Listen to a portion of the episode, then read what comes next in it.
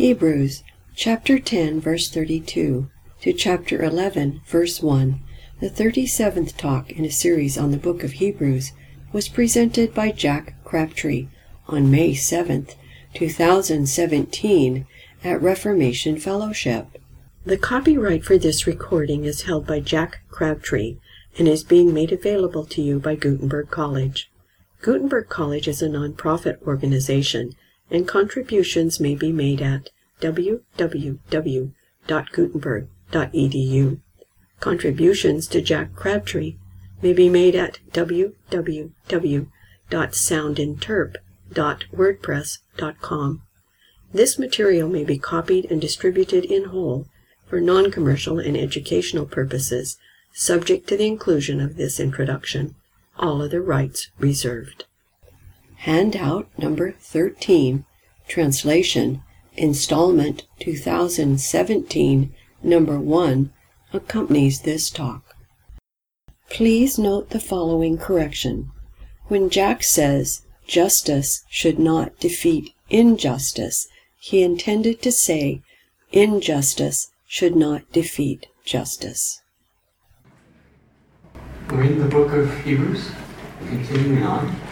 Hopefully, it's become clear over the last few weeks that this is something that was written to a whole other century, a whole other group of people with a whole lot of questions and issues and difficulties with the faith that are not our difficulties.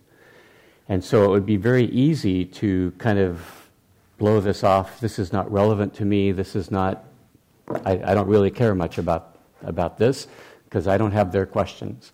But I think we have to we have to remember that in a lot of ways we're in very similar times to the times that Paul is writing to here.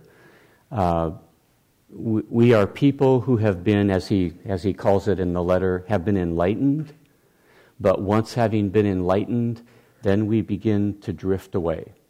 And we know all kinds of people in our lives and our experience who they, they ought to know better, you know, they've heard the gospel, they've understood the gospel, they've been confronted with the truth about Jesus and what he did and what he accomplished and so on, but they yawn and go on their way, or beginning to yawn and go on their way.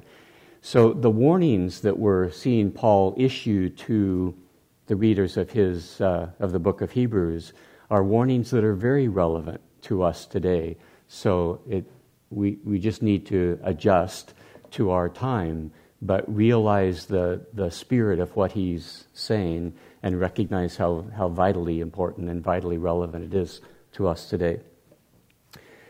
Um, we're going to finish up the exhortation before we go on into the next major segment of the, of the letter or the work. Uh, we may not get that far today, but we'll, we'll just see. I'm going to read from my translation the whole exhortation and and maybe make a couple of comments by way of review, and then we'll jump into it. So, if you're looking on in a normal Bible, you're in chapter 10, verse 19, starting verse 19. But I'm, I'm reading from my translation. Therefore, brothers, since we can have confidence in the acceptance of the hagioi on the basis of the blood of Jesus, an acceptance that he inaugurated for us, confidence in the new and life giving way that he inaugurated for us through the veil, that is, the way of his flesh. And since we have a supremely effective priest in service to the household of God, by reason of this complete objective certainty to our belief, let us approach God with a true heart. Having sprinkled our hearts because of a consciousness of evil, and having washed our body with pure water, let us claim as our own the unswerving affirmation that provides a basis for hope. For the one who promised is trustworthy. And let us attend to one another such that we share in a mutual inducement to love and good works, not forsaking the gathering of believers together, as is the habit of some, but rather fortifying one another, and so much the more as you see the day drawing near. Now, if after receiving a knowledge of the truth we deliberately choose to act unrighteously toward it, a sacrifice for our sins no longer remains, but there is a certain terrifying anticipation of condemnation, even a fury of fire that is about to devour those who stand in opposition. Anyone who disregards the law of Moses dies without mercy on the basis of two or three witnesses. Of how much more severe punishment do you think he will be considered deserving the one who has stomped upon the Son of God and who has deemed insignificant the blood of the covenant on the basis of which one is sanctified, and who has responded with haughty dismissiveness to the grace imparted Spirit? Now we know the one who said, Retribution is mine, I will repay. Then again, the Lord will rule over and deliver his people. To suffer punishment at the hands of the living God is frightening. Now remember the former days in which, after being enlightened, you endured a very challenging opposition that involved sufferings. On the one hand, in this manner, you were publicly humiliated by insults and assaults during a spectacle. And on the other hand, in this manner, you became sharers with those who were so treated. Indeed, you showed compassion to the prisoners and anticipated with joy the seizure of your possessions, knowing that you have for yourselves a better and a lasting possession. Therefore, do not throw away your confidence, which has a great re- reward. Indeed, you have need of endurance, so that, having done the will of God, you might receive the promise. Now, for yet a very little while, what is coming will come, indeed, it will not delay.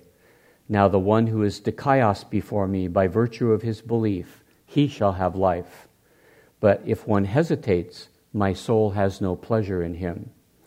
Now we are not of the hesitation leading to destruction, rather, we are of the belief leading to the preservation of our very selves. Okay, that's the section we've been working on. We've looked at the first two paragraphs there. Um, in the first paragraph, very simply, to boil it down, he says, We have an absolutely objective certainty that if Jesus has your back, then you're going to get eternal life. You're going to get mercy from God, and God will grant you eternal life. God will not deny the appeal of the Son of God on our behalf. Uh, I might have been a little bit misleading last week when I talk about the objective certainty of us getting eternal life. That's the objective certainty that we can have that a follower of Jesus is going to get eternal life. That doesn't translate into objective certainty that I'm going to get eternal life. It is still contingent upon whether I'm a follower of Jesus. Am I a real, bona fide, genuine, authentic follower of Jesus? That's what this whole section is about. All of these people have been enlightened and have believed that Jesus is the Messiah, the Son of God, they are all, to use our vernacular, Christians, right? They're, they're all Jesus followers uh, to start off with. But they're beginning to have second thoughts, and they're beginning to rethink that, and they're beginning to change their minds about that. And that's why he's writing this work, is to say, uh, you don't want to be doing that.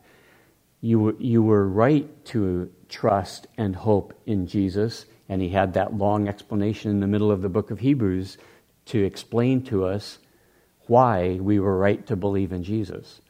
If we depart and reject it now, we are rejecting the only basis that exists for real mercy from God. So, if the question is, well, have I rejected Jesus or am I still following Jesus? That's another question. That's a different question.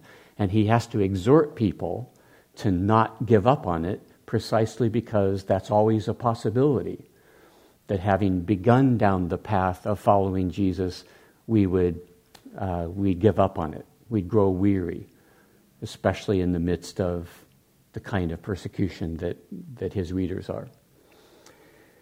But the point he's making in that first paragraph is it's the right way to go is to trust in Jesus because there is an absolute objective certainty that anyone who is hoping in and counting on Jesus to advocate for them is going to receive mercy and the blessing of eternal life. It's a, it's a done deal, it's given. Okay, in the second paragraph, then, he gives us a warning. But if you reject it, you make yourself an opponent of God you make yourself an enemy of God. And we have all kinds of indications from how God is going to run history from the prophets that tell us that the opponent, it does not fare well for the opponents of God. Really, there are two kinds of people in the world when it comes right down to it those who are going to receive mercy and get blessed with eternal life, and those who are going to be subjected to the wrath of God and condemnation. You're going to fall in one of those two categories. If you're not a follower of Jesus, you've made yourself an opponent of God, an enemy of God, and you're going to be subject to the wrath of God. So that's the warning that he offers in, uh, in the second paragraph. Now, we've, now we come to the third paragraph. Here, he says, okay, he, he's told them, you're on the right track to follow Jesus. Uh, it's not good, doesn't, you won't fare well if you reject him. What's the case with you, my readers? Well, you started well. Now remember the former days in which, after being enlightened, you endured a very challenging opposition that involved sufferings. Uh, the word there that I translated, a very challenging opposition, is a word that was often used of athletic competition. You've, you've got someone who's coming up against you, who's opposed to you, who's trying to defeat you. Um, well, that's what happened to you. After being enlightened, you endured a very challenging opposition to you. They wanted to defeat you that involved your sufferings. And he goes on to describe the sufferings. On the one hand, in this manner, you were publicly humiliated by insults and assaults during a spectacle. And it, it, sure sounds like what he's describing is the kind of public spectacle that the Romans really liked to put on. How, how these Jews managed it, I don't know. How did they manipulate, if, if this was actually Herod or the Herodian rulers, they were just imitating the Romans. But apparently, they would publicly um, take you into an environment where somebody would literally assault you physically, violently a- attack you. You know, we know of the gladiators and uh, throwing Christians to the lions later. I don't think that's what we're talking about here, but it's, it's comparable being whipped or beaten or beat up on by somebody in public in front of all these spectators who are watching watching you get beat up. And they themselves are jeering at you. You're being insulted. You're being mocked. You're being ridiculed. So you're out here in public being shamed publicly verbally and physically. The, a complete total humiliation that you've been are being subjected to. So that's what happened. You heard about Jesus. You believed. Um, you believed that Jesus was the Messiah. Because you believed that Jesus was the Messiah, you became a target for the hostility toward the Jesus freaks of that day. You became a target, and lo and behold, uh, you were subjected to incredible public humiliation with both physical and verbal assault. On the other hand, the other way you demonstrated your what seemed to be your sincerity and your belief is you became sharers with those who were so treated. You showed compassion to the prisoners and anticipated with joy the seizure of your possessions, knowing that you have for yourselves a better and a lasting possession. It's difficult to know exactly what the historical circumstances are here. The, the first one is easy. Uh, Christians, believers, Jesus followers were thrown into prison, and uh, Paul's readers began by showing them compassion, probably taking them food, taking them water, uh, giving them, bandaging them up, helping them in whatever way, giving whatever physical help they could while they were in prison. But obviously at great risk to themselves because for you to identify yourself as sympathetic with a Jesus follower in prison makes you a very obvious target. And apparently, one of the things that would happen is if you were willing to use your possessions to help the prisoners, well, they would just take your possessions from you. And I think that's what he means by the seizure of your possessions. And why were you willing to do that? Because you knew that you have for yourselves a better and a lasting possession. I mean, uh, that That's the perspective that we lose sight of all the time. We, we get so grasping about that which is mine in this life, whether it's my time or my money or my energy, whatever. We get so grasping with that because we think that's what life consists of. We think that's where it's at. We think that's what we want. We think that's what we need. But these people, starting off at least, recognize that if, if investing my time, energy, um, money, and so on in order to obey God and serve God and believe the truth, if having that consumed in the course of being obedient to God means that I'm that I won't have it here on this earth, that's okay because I'm buying for myself a much better possession. Eternal life in the kingdom of God, obviously, is what he has in mind. Eternal life in the kingdom of God that is not going to go away, is never going to be consumed, is never going to be diminished. To have that forever is a far better possession than anything that I could possibly have in this lifetime. So if I have to use this in order to obtain this, if I have to lose this in order to obtain this, what a deal. That's a, it's a great business deal, great transaction. Uh, and that was their perspective. That was the right perspective. That was an enlightened perspective. That was a wise perspective. Therefore, he says, do not throw away your confidence, which has a great reward. The confidence that following Jesus will get you that reward, and I think the confidence that that reward is worth getting. Don't, don't throw that away. Don't waste the objective certainty that being a, a follower of Jesus will get you that eternal reward and eternal life. Uh, you're absolutely throwing it away if you don't avail yourself as an individual subjectively of the benefit that comes from being a follower of Jesus. So it's just his way of saying, don't stop being a follower of Jesus. That would be like crazy to do that in view of what's at stake.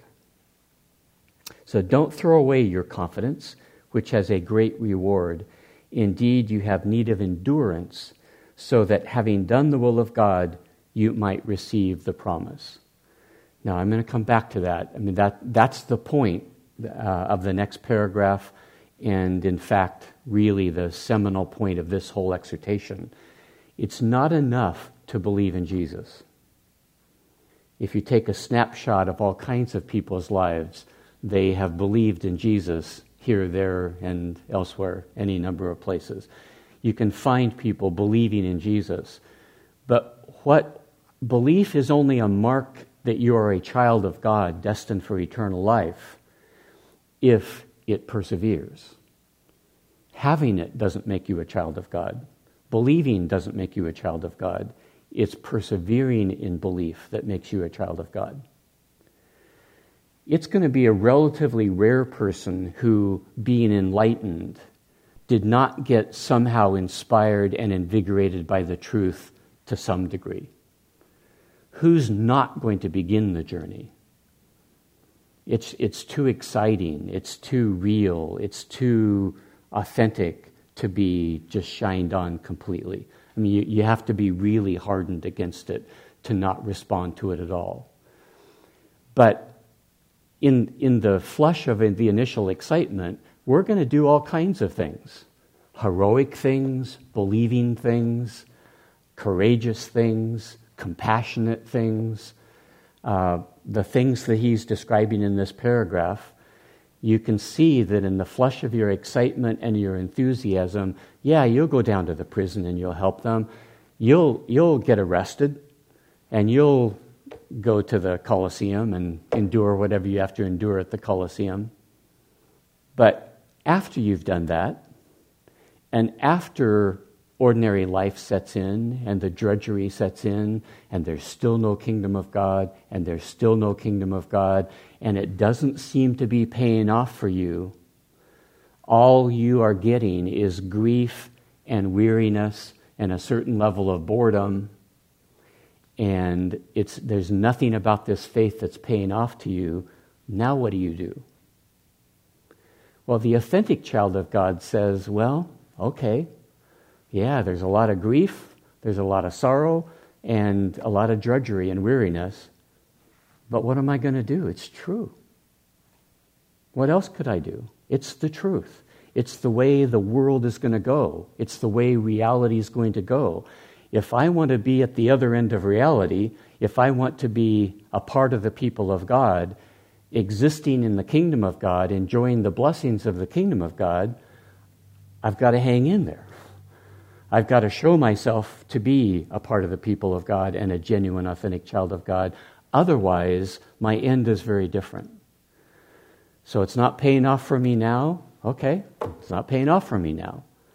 But it's later that actually counts way more than now. So I'm going to hang in there. That's the authentic child of God and his response to these circumstances.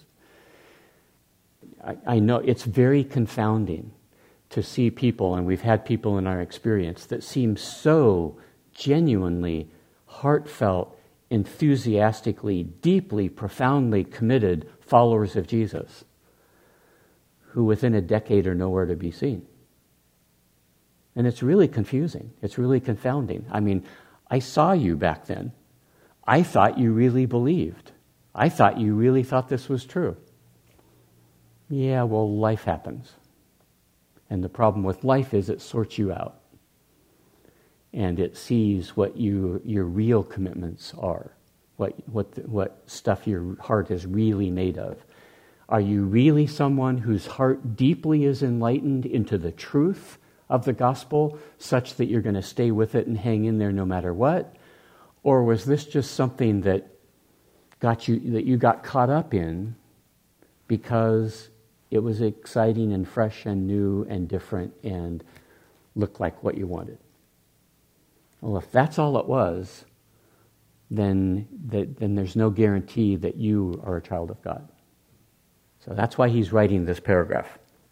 Indeed, you have need of endurance, so that having done the will of God, you might receive the promise. And the will of God is that you endure, I think, in this, in this case. Now he goes to a passage that, that dramatizes and underlines the importance of perseverance, and he goes to Habakkuk. Now, this was a while ago, right? But I started to teach Hebrews back before I had a little detour in my life, uh, and we started by looking at this Habakkuk passage. I won't expect you to remember it, so I will review briefly. But uh, the reason I wanted to look at that Habakkuk passage is because it's, it's at the heart of his argument here, is to recognize what he sees in Habakkuk that he thinks is relevant to them.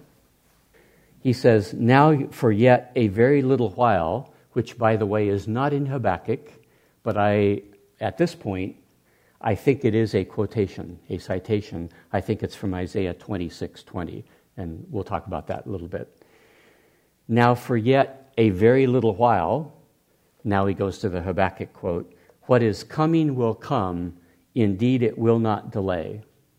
Now, the quote, the one who is dikaios before me by virtue of his belief, he shall have life. That's from Habakkuk. But Another quote from another place in the same passage If one hesitates, my soul has no pleasure in him. And now Paul, now Paul is speaking.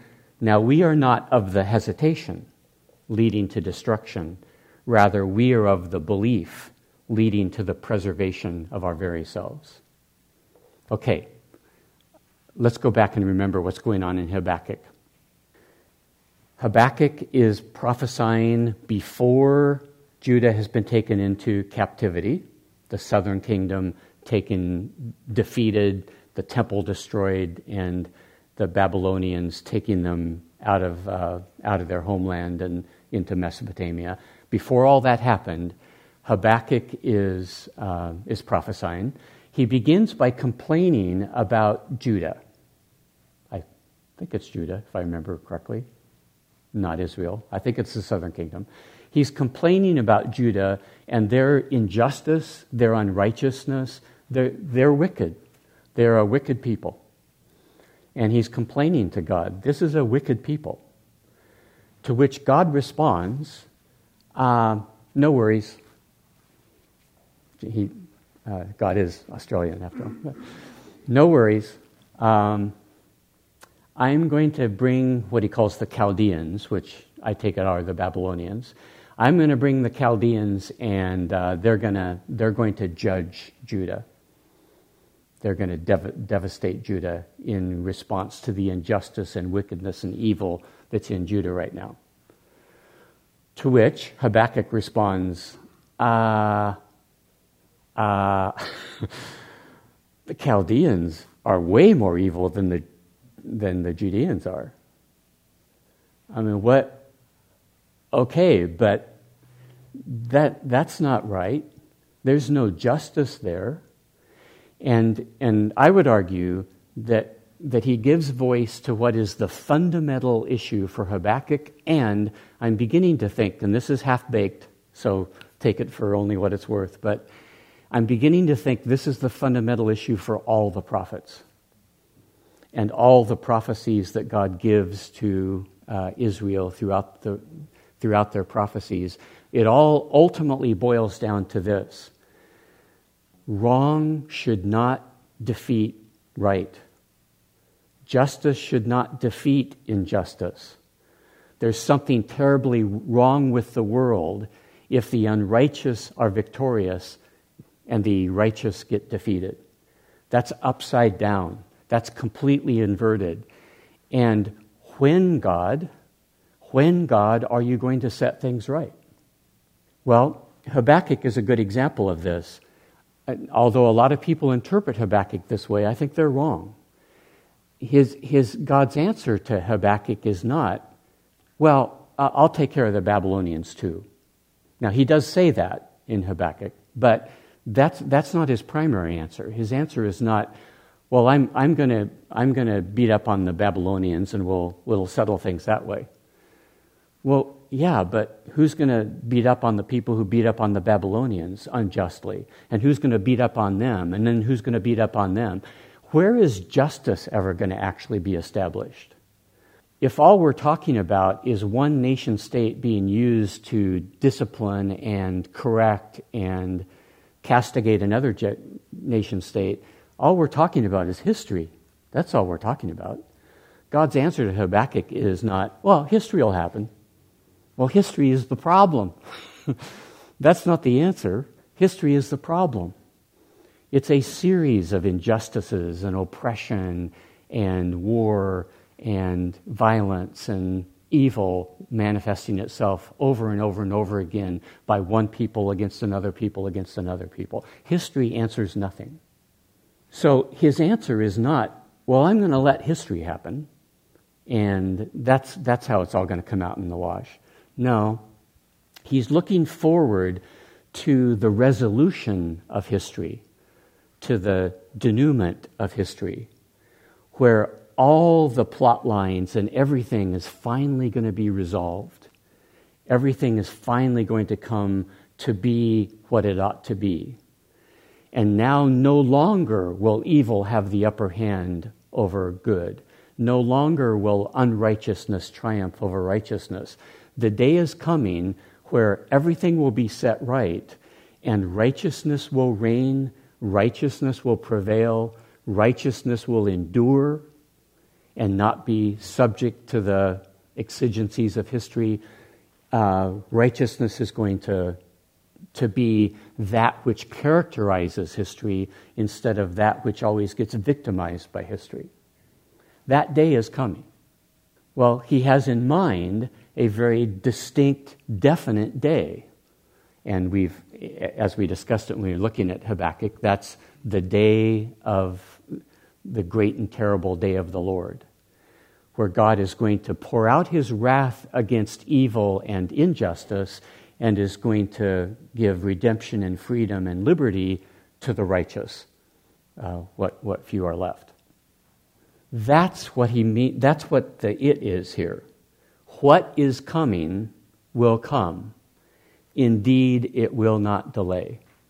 So the it that he's talking about is that, that end point of history, that time of denouement and resolution in history where um, all things are going to be inverted, and the upside down world that we live in is going to be righted.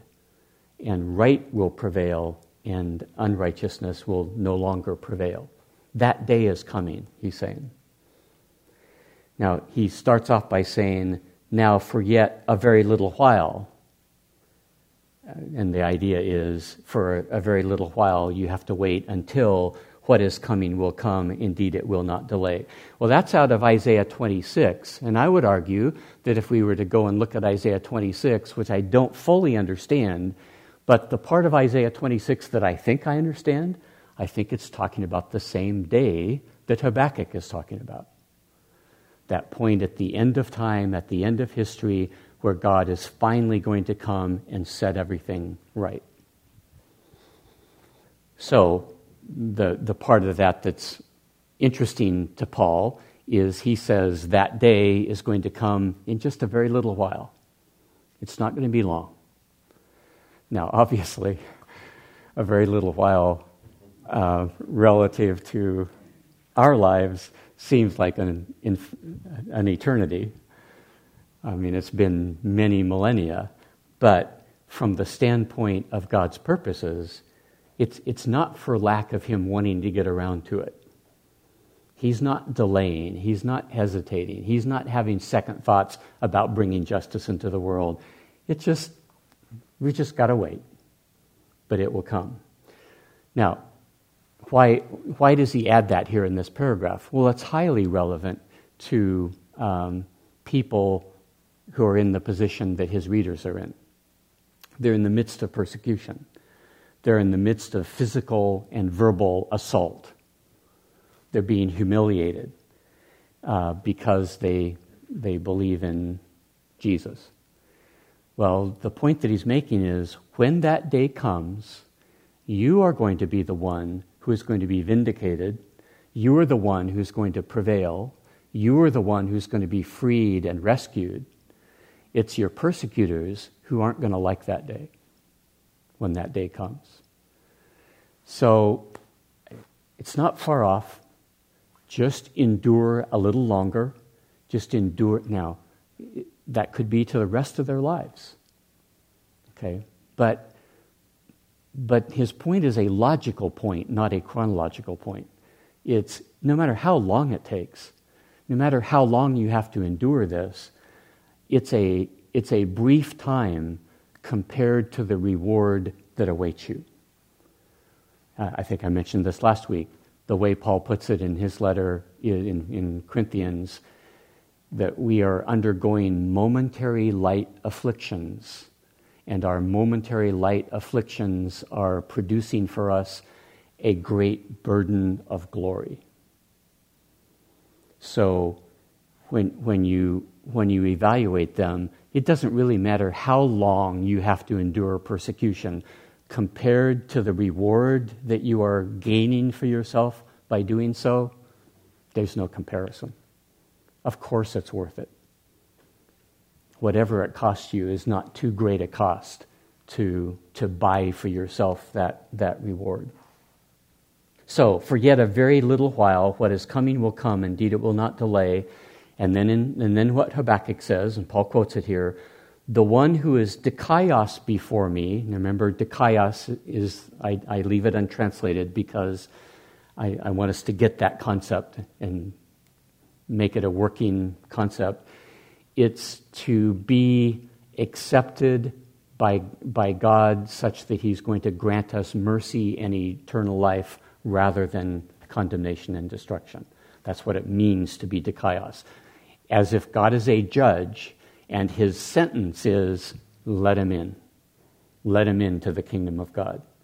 That's to be declared dikaios by God. The one who is dikaios before me by virtue of his belief, he shall gain life. And the life he's talking about is eternal life. So, what, what's interesting to Paul in, he quotes this in three of his letters, this Habakkuk passage, is look what Habakkuk is saying. What is it that makes this person dikaios in God's eyes? It's his belief. It's the fact that he believes. Well, the one who, because he believes, is dikaios in God's eyes, is going to be granted life. But, by contrast, if one hesitates, my soul has no pleasure in him. Now, what, what's not explicit, but I think it's pretty clear that that's what is going on in Habakkuk. The one who hesitates from believing, my soul has no pleasure in him. So, we have a choice. When faced with the promise of God, I will one day set all things right.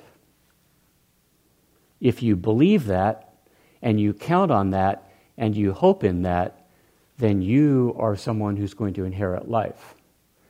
If you go, yeah, right, believe that when I see it, that ain't going to happen.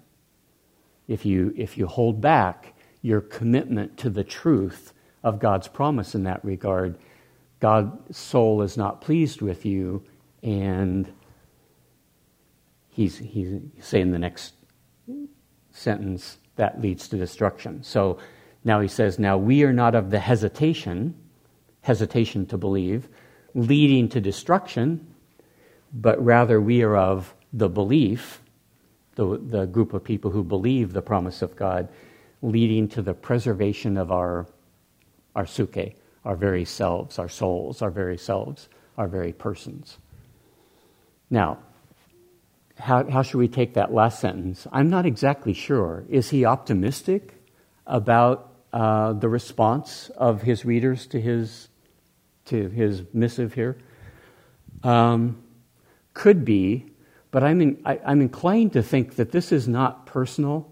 He's not writing to people he knows, so he doesn't really have any reason to be either optimistic or pessimistic.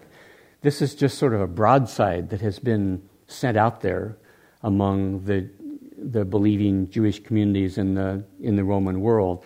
He doesn't know one way or the other how the people who are part of this phenomenon of, of uh, rethinking the faith, I don't think he has any basis for knowing one way or the other whether they're going to respond to it. So I think this is more on the level of a strategy. It's like, it's like when I say to my child, now we're not going to be disruptive, are we? I mean, I may not be optimistic that my child is or is not going to be disruptive, but um, I'm, it, it, it's a stratagem that we use where we suggest what it is that I expect and what it is that I want and what it is that would be in everybody's best interest. And, but we frame it in terms of, well, we're not, we're not that person, are we? No, we're not that person. We're, we're the other person. I think that's the stratagem he's using here. It's just a rhetorical way of saying, you really don't want to be the people who are of the hesitation.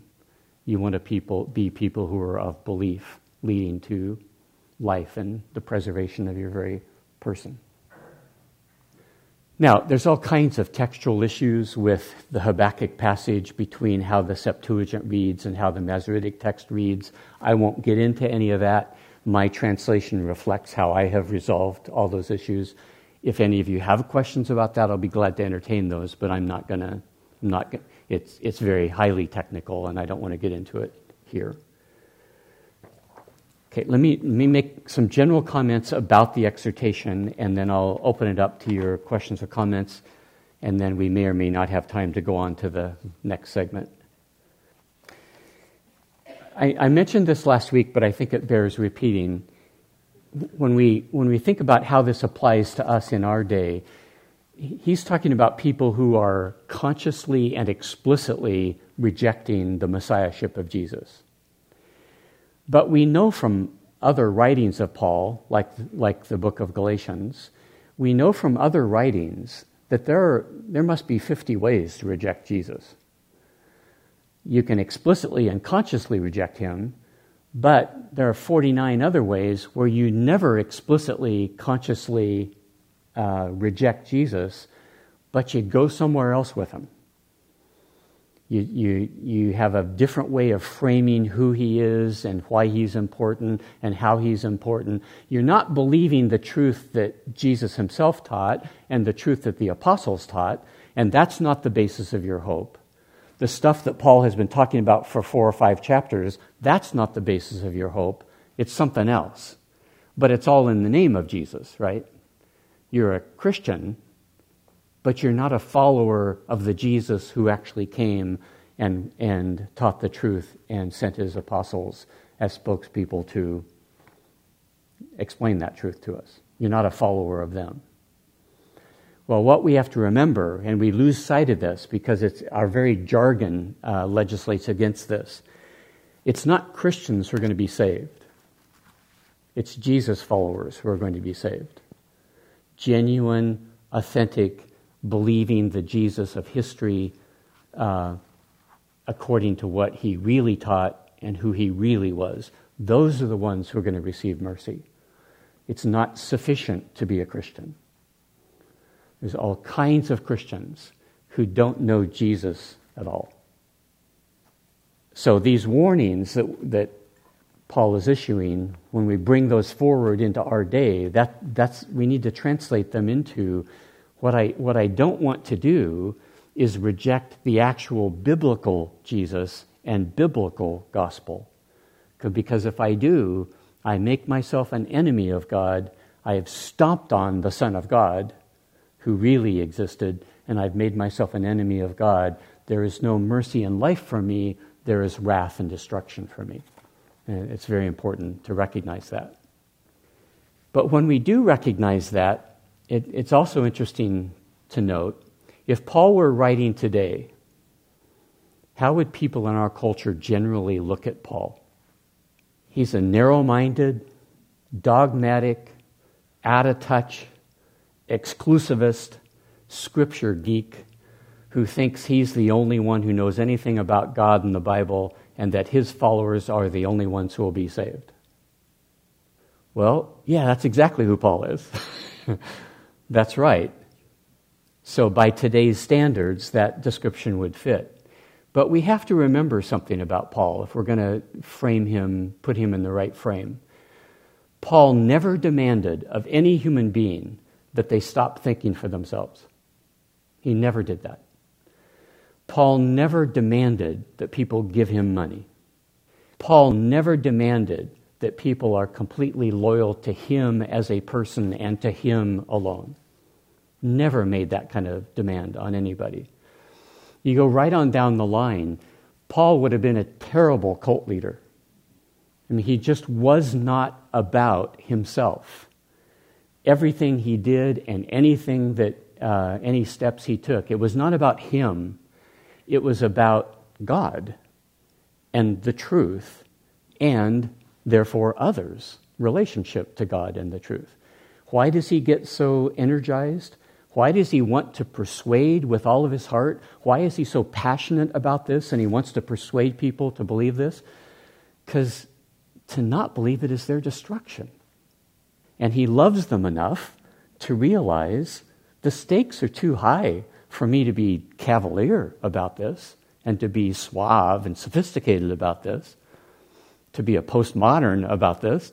I can't afford to be a postmodern about this because your destiny is at stake. And you're going to destroy your very selves if you reject this truth that is found in Jesus and what he did for us. So, yeah, he's dogmatic. Yeah, he's exclusivist, but, but Paul is a very intelligent, broad minded, open minded. I mean, this is the guy who opened up, who fought narrow minded Jews who couldn't abide the fact that Gentiles could be in on this as well. No, he, he, he's capable of being broad minded when the truth is on his side. But what, he's, what he closes his mind around is there is one God who is the author of all reality, who is doing what he's doing, and he's doing it the way he's doing it, and we better get in touch with that. We can't afford to blow that off. And he's very passionate about that. And you see that coming through in this, in this whole section.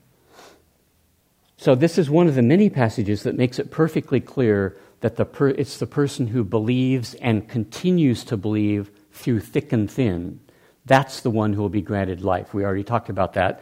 But what's amazing is how far some of his readers have gone down that road.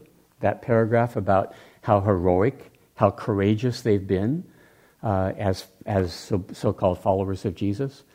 But now they're beginning to rethink it. So I just wanted to comment on having grown up in a tradition that prided itself in the doctrine of eternal security and the doctrine that once saved, always saved. Now, I never knew a single person in my community, in my context, who would have ever used that as an excuse for not living a righteous and holy and godly life. I, if, if they were there, I didn't know who they were. But so, you know, I, I, don't think you can fault that tradition or that denomination for that. I, I just think they were a little short sighted in the way they articulated their doctrine. Paul, Paul would certainly agree that if you have been chosen to be a child of God from before the foundation of the earth, then that's what you are, and that's what you will be. And no one is going to pluck you out of the Father's hands. If that's who you are, you, you will make it to the end, and nothing can, can derail you. Paul certainly is a champion of that idea.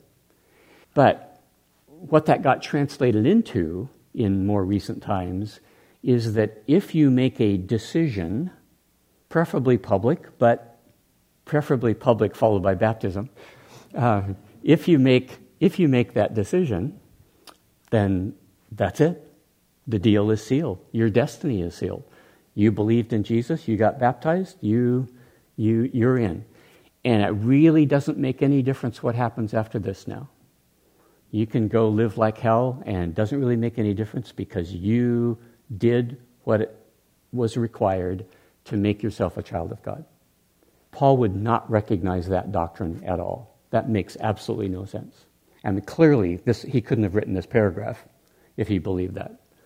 Because this paragraph would be a lot shorter. It'd say, Boy, it's a sure thing, once saved, always saved, because you'd be in big trouble if it weren't. And that's all he'd have to say. But he doesn't say that. He warns them, You got a choice to make here. Are you going to stay the course, or are you going to bail?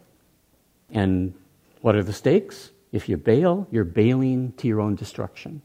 If you stay the course, you're staying the course to eternal life and the blessing that God has promised. The, the problem is that that doctrine of, East, of eternal security, what ultimately is a Calvinistic doctrine of election, got married with a, a, a different idea, a different concept, and that is that what saves us is the born again experience. It's a religious experience that qualifies you to, uh, to enter the kingdom of God. And we call it belief, we call it faith, but it's that, it's that born again experience. That's why, in so many Christian traditions right now, telling your story is the most important thing you can do. What would we call it? Giving your testimony. Giving your testimony is the most important thing you can do because you're basically laying out your credentials. I'm a child of God because let me tell you what happened to me. Let me tell you how I had this experience that qualifies as a born again experience. Nowhere in the Bible is being born again described as an experience that we have. It's not an experience, it's an objective reality that underlies my entire existence. I either am born from above or I'm not born from above. I either am born by God as a child of God or I ain't.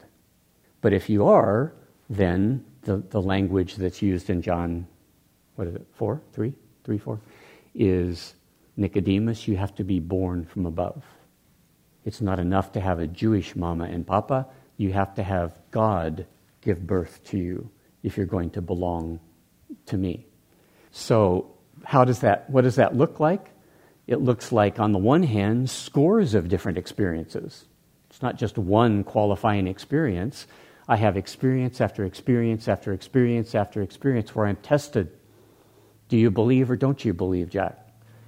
And it's the one who passes all of those tests to the bitter end who has been born from above, who is a true child of God. Okay? Let me uh, pause there for your questions or comments or objections or sermons or soliloquies. Thanks, Jack. I'm curious about how you put together that we should think for ourselves and that we shouldn't rethink. I mean, you, you were saying that, you know, some of these people who were following, now they're starting to rethink it. Oh, got it. Um, yes. And so, but I find myself, you know, qu- new questions come up, and it's like, oh, does this fit? You know, how does this fit? And does that change anything for me? And so I'm, I don't know. I, I s- Yeah, like no, you to I, I see. to that. Thank Because. I use the same word for right. by calling it rethink. When I say they're rethinking it, what I what I mean is not that they're rethinking it. What I mean is that they are they're com- uh, they're coming to the opposite conclusion and pursuing their life from here on out, not believing that Jesus is the Messiah. Now, th- the problem is not that they rethought it. Really, the problem is that they didn't rethink it. Why, why was that an objection to them? Because they were enculturated Jews. Because they already had deeply ingrained in them the Messiah doesn't die. The Messiah isn't going to be crucified by the Romans.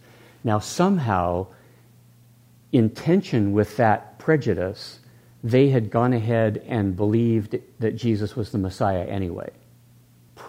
We don't know exactly why, but remember, Jesus did perform a bunch of miracles, and the big deal was he was raised from the dead, the resurrection. So, probably on the force of the positive evidence, they said, well, you know, it bugs me that he got crucified, but oh well, I believe that Jesus is the Messiah. But there's a cognitive dissonance in them. They, they hold two contradictory beliefs at the same time. The Messiah can't die, but Jesus, who died and got crucified by the Romans, is the Messiah. Well, tho- those, there's, there's no compatibility between those beliefs, but they have not ridded themselves of the initial prejudice. Uh, it's still there. Well, you can live with that kind of tension in your intellectual life as long as your belief system is paying off for you. But when persecution comes and you're drug into the Colosseum or wherever, the Hippodrome or wherever, and are publicly insulted and beaten up on, after a while you go, yeah, what about that the Messiah can't really die part? Maybe I never should have believed this to begin with. Maybe I should have listened to my doubt back there. Maybe I should have. Well, what the whole book of Hebrews, the purpose of it is to get people who began with that Jewish prejudice, who are where that has surfaced again, to become um, active, an active doubt for them, to rethink their prejudice. That's what he wants them to rethink.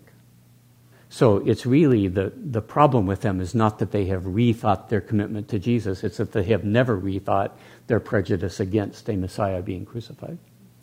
So I don't know that I can prove this, but every, I mean, I, I've been studying Paul for decades now, and I have never, ever, ever seen any indication that Paul doesn't want us to think. And that's why he keeps appealing to look what the prophet said, look what the scripture says, look what, look what follows from who God was in relationship to Israel past back here in their history. Isn't this completely coherent and consistent? I mean, he's always, he's always trying to persuade us. Never does Paul say, just, shut up and have faith. He never does that.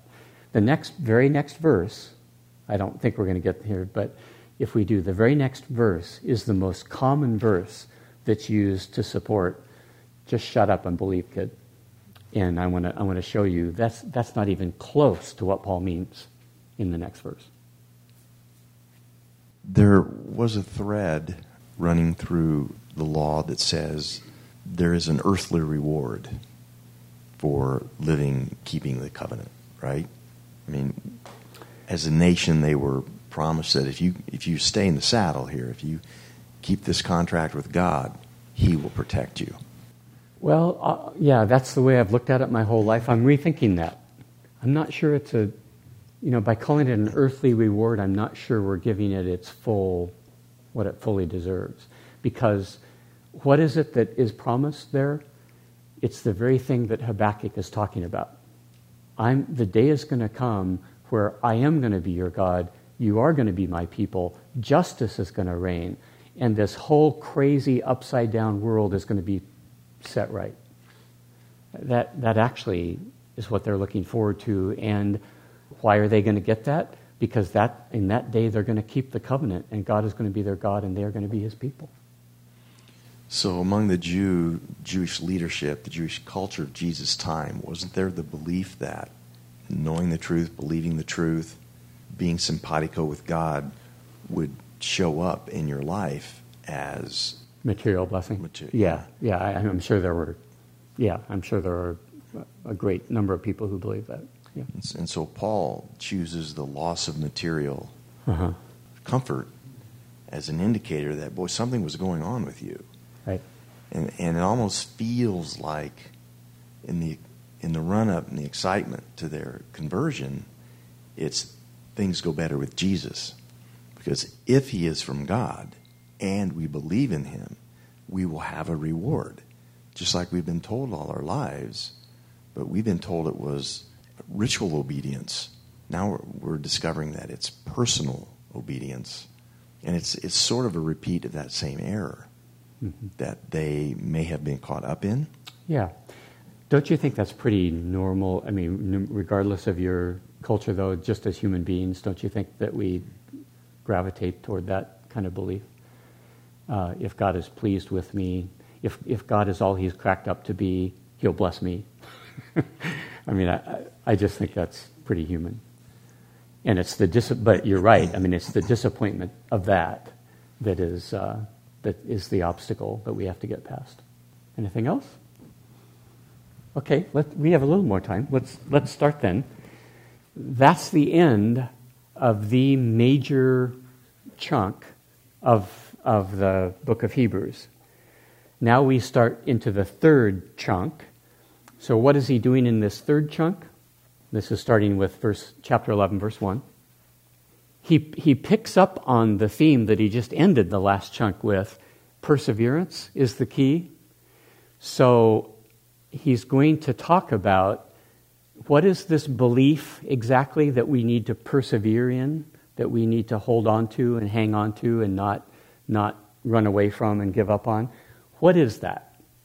He's going to talk about the nature of that belief and the significance of that belief.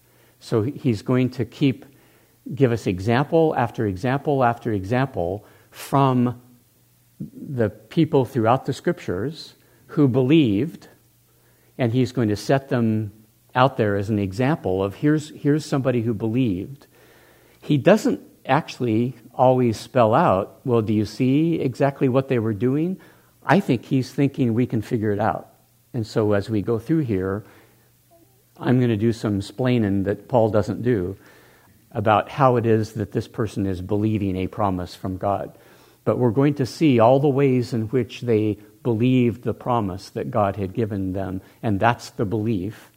And then what's the significance of the fact that they believed? Well, sometimes he's just going to assert it, but sometimes he's going to go to the text to show you that from the text itself, we realize that God accepted them, approved of them, and it was going to bless them precisely because they believed. And he's just going to repeat that over and over and over again, example after example after example after example after example. So that, so that we have put before us this whole litany of people who illustrate exactly what Habakkuk was talking about. Here's a person who persevered in believing and therefore is going to save his soul, his, his person, and not be destroyed. And here's another one, and here's another one, and here's another one, and here's how this person did it, and here's how this person did it, and here's how this person did it.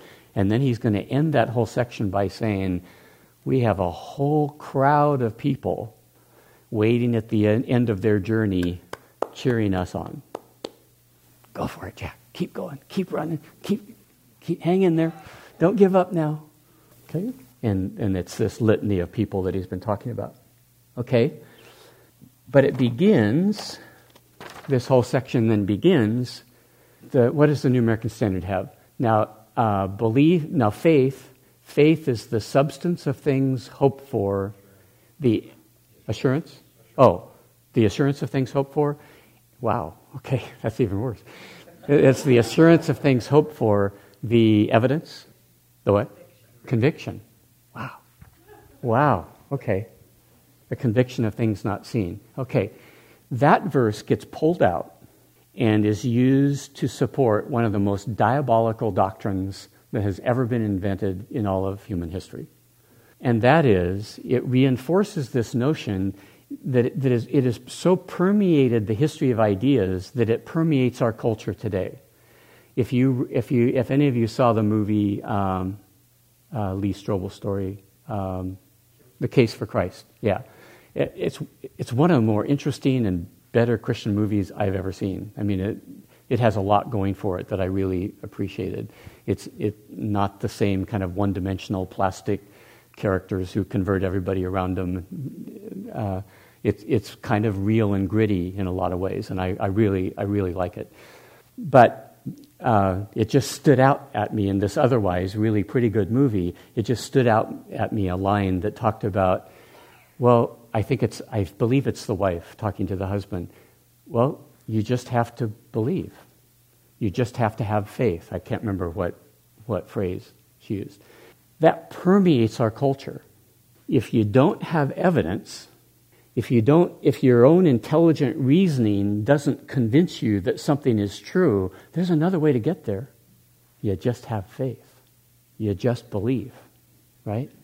And we don't none of us blink because it is so ubiquitous in our culture we don't even we don't even think about it oh yeah yeah that's what the bible talks about that's what christians talk about no it's not that Faith, defined in that way, is never, ever defended in the Bible. What are we supposed to believe? We're supposed to use our God given cotton picking heads to come to, to uh, look at the evidence, look at the arguments, look at the reasoning, and decide what is true. What is the truth? What does my own intelligence tell me is the truth? And then, if it's the truth, Live your life in the light of that. Commit to it. Don't ignore it. Don't shine it on. Don't run away from it. It's true. So embrace it. And that's what, everywhere that the Bible talks about belief, that's what it's talking about. Is coming, having come to the conclusion that all the evidence points to this being the truth, then embrace it as the truth and go with it. That's believing it. Okay? Uh, I'm sure then these translators of the New American Standard are under the thrall of that, of that other way of thinking. Well, okay, let's just all let's spend the next 30 seconds believing. Come on, you can do it. Come on. Believe, believe, believe. Get rid of those doubts. Just believe. As if it's some kind of subjective experience that I can conjure up and have, and God's impressed with it, God's pleased with it. That's what gains me eternal life, is being so successfully gullible that I can believe something whether the evidence is there or not. That's just crazy. That's diabolically crazy, I think. Um, we'll, we'll look next week at what Paul is actually saying, but that's not what he's saying. He's not saying faith is having absolute certainty about something that any reasonable person wouldn't be certain about at all. that's not faith, that's craziness. What he's, what he's saying is, I mean, it, it depends on how you translate these words, how you understand the vocabulary he's using. The first word is hypostasis. It's the hypostasis of things hoped for. If you're reading your Aristotle, that gets translated substance. But um, if, you're, if you're digging through the garbage piles of uh, the ancient world, and you come across a title deed to a house that you own, that's the hypostasis for that house. It's the underlying basis for knowing that something is the case. Well, what, what are we talking about knowing here? My hope is in eternal life. My hope is that I am going to be someone who's going to receive the blessing of eternal life one day. What's my basis for thinking that I am going to be given eternal life one day? That is, what's the hypostasis for my hope? You following me? What's the underlying reality that gives me a justification or a basis for knowing that that hope belongs to me? It's my belief, Paul says. Your belief is your hypostasis, the underlying basis for your claim that the things you hope for are things you have a right to hope for. Your title deed is your basis for saying, I own that house. I can show you. I own that house. Your belief is your title deed on your inheritance of eternal life. I know that that's my inheritance because look, I got the title deed right here. I believe in the gospel. I believe that Jesus is the Christ. That's a far cry from the assurance of things hoped for. I mean, look at what happens in the extremes in our culture is in, in, the, in the extremes you get the so-called power of positive thinking. If you just believe something sincerely intensely hard enough it's going to make it true.